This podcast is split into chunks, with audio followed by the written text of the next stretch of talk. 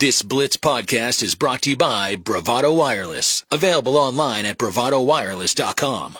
Mitch Harper covering BYU sports for KSL, one of the finer radio stations in America. We welcome him to our hotline. How you doing, Mitch? Hey, good morning, Rick. Happy to be on with you again. Well, thank you. And I know it's very early out in Salt Lake, but I appreciate you being here. You know, this week when Oklahoma goes to BYU, which I, think I told you before, it's my favorite setting in college football, having been there a couple of times. You know, there was early in the year when you might have kind of called it a trap game after the explosion against West Virginia. Maybe not. How do you feel about this one? BYU is struggling mightily, and that's that's putting it lightly right now because th- there's no – uh, there's nothing that BYU can honestly hang its hat on. There, there's no identity with this team, and you know I think Oklahoma they're you know they're more than a three touchdown favorite, and I think you know they could get even worse than that just because th- this BYU team is just struggling in, in every phase, and they're realizing how difficult the Big 12 schedule is. You know, Kalani Sitake said this week that you know he he said how difficult and challenging they knew it was going to be, but I don't think BYU fans quite realized how challenging Big 12 football would be. Uh, I think that a lot of fans took the made the mistake of you know looking at logos and saying, well, that that program's never been you know that good uh, long term, but it's like the talent, the uh, resources that these teams have compared to what BYU has been over you know just decades. It's it's far different, and and I think that. Uh, they are they jumped into the deep end BYU and it's kind of a little bit of a reality check of of how much farther uh, they are than uh, near the top of the Big 12 compared to uh, really where they, they probably are at the moment. And if you look at matchups, which I think is important in every sport, when you look at these matchups, you know, Kedon Slovis has at times played really well. Of course, he's a guy with a lot of experience, SC in Pittsburgh. Um, lately, how's he been? And where is this team have a good matchup if they do with Oklahoma?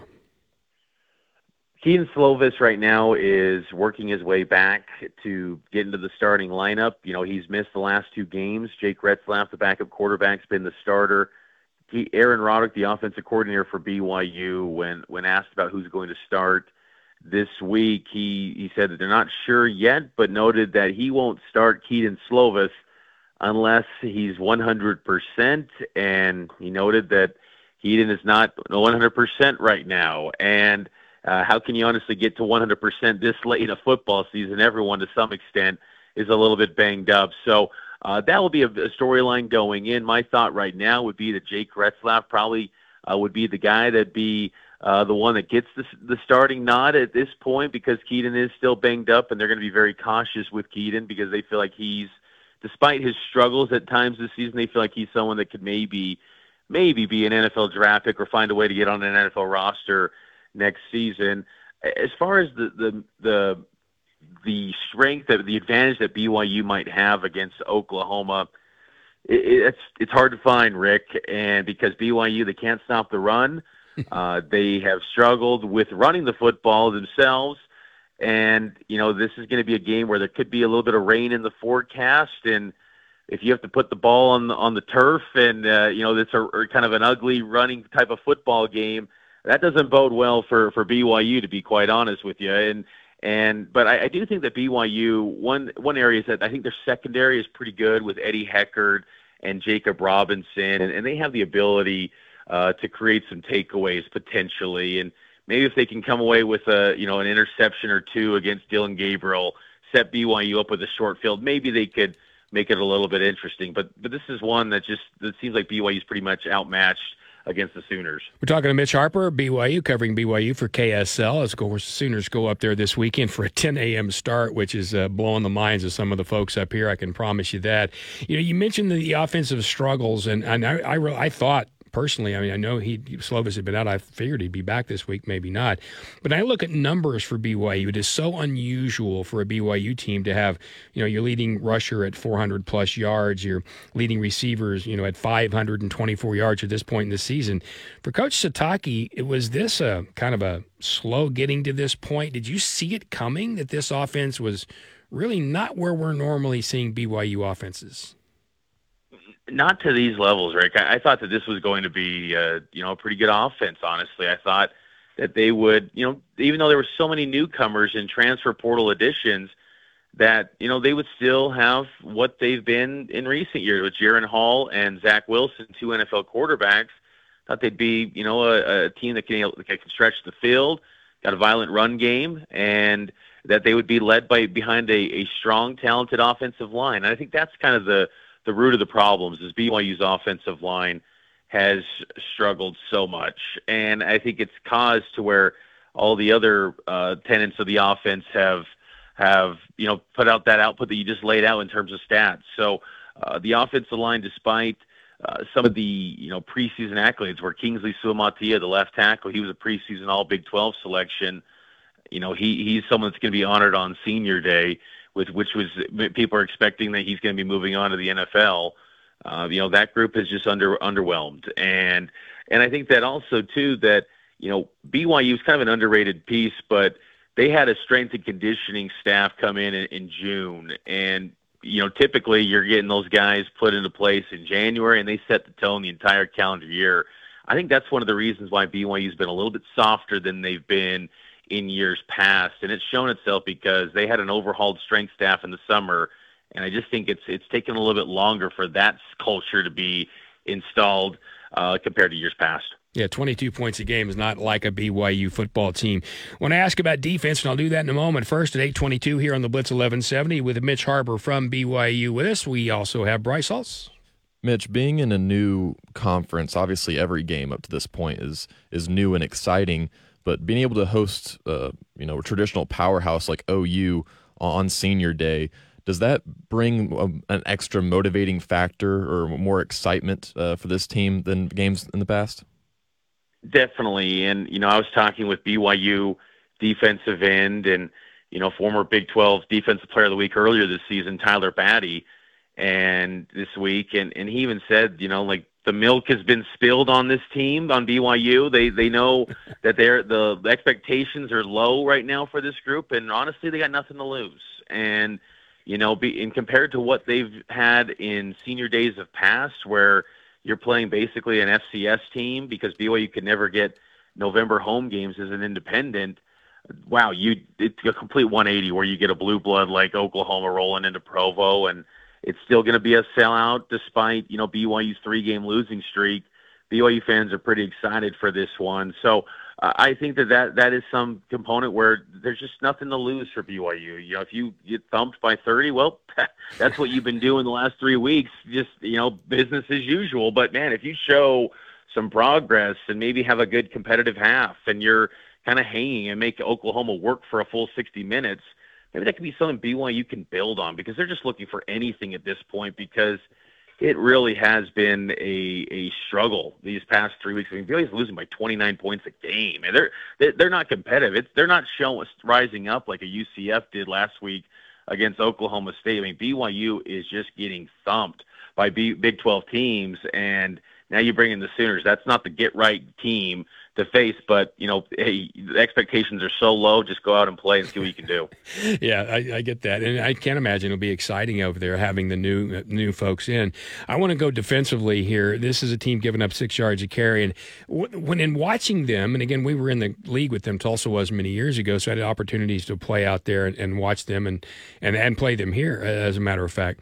I always saw a really difficult to beat tough team when it came to physicality. And I don't think I see that anymore. And I'm really surprised under Coach Sitake that's not the case. Do you get a feeling of that? Oh yeah, I'm I'm very surprised. And when you bring up you know those days in in the WAC, I mean BYU, uh, they always had good defensive lines. One of the reasons they were like a 14 and one team in '96. I mean because they had uh, you know just huge linemen. And that was one of the things that you know Kalani really made a point of emphasis coming into the Big 12 was to have humongous personnel in the trenches. And you know if they've had some injuries along the defensive line this in recent weeks. They got a, a you know defensive tackle John Nelson who's dealing with a right ankle injury. That's been a big loss for them, and it, it coincides with this three-game losing streak. He's been absent these last three games, so that was kind of a big deal, more uh, of a story than I think people out here have given credit to. But they just don't have the depth uh, along the defensive line, and and the issues that they had maybe generating a pass rush in recent years with uh, the previous defensive scheme. It's carry over this new defensive regime. Nine sacks through 10 games.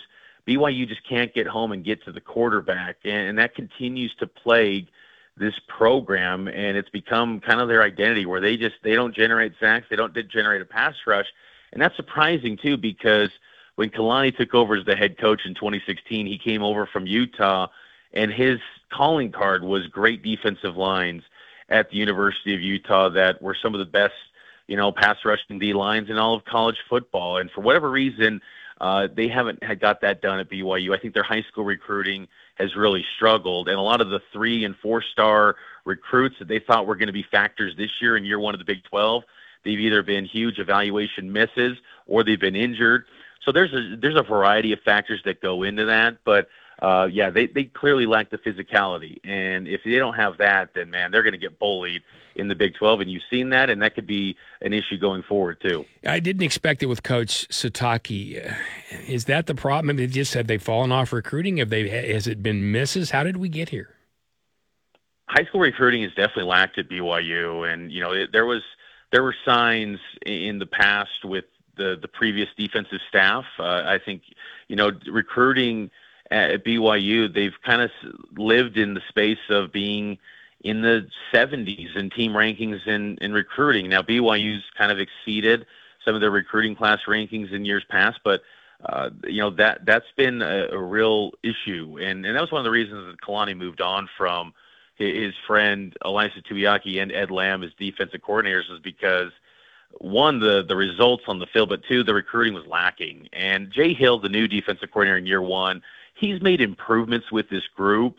Uh, but you know, I, I think that it's going to take time for him to get his personnel into the program, and you know, he's already showing signs of improved recruiting uh, with this 2024 recruiting class. But still, he was kind of behind the eight ball with that cycle. So, uh, yeah, I, I think recruiting's been a big thing, and I think that they've also just some of the guys again that they had uh, high projections for that were four star kids, they've been swinging a miss and they've just either left or they've gotten injured and and it's just been uh, you know a cycle where they just don't have the numbers and the depth to and then you, then you just don't have the where you got Kalani Sitake last week saying he doesn't know if the players are bought into the scheme. I think that's kind of a little bit of a take of the upperclassmen, you know, not maybe being coached right or or, or feeling like they're not bought into what's happening right now. Yeah. How's basketball going to be though?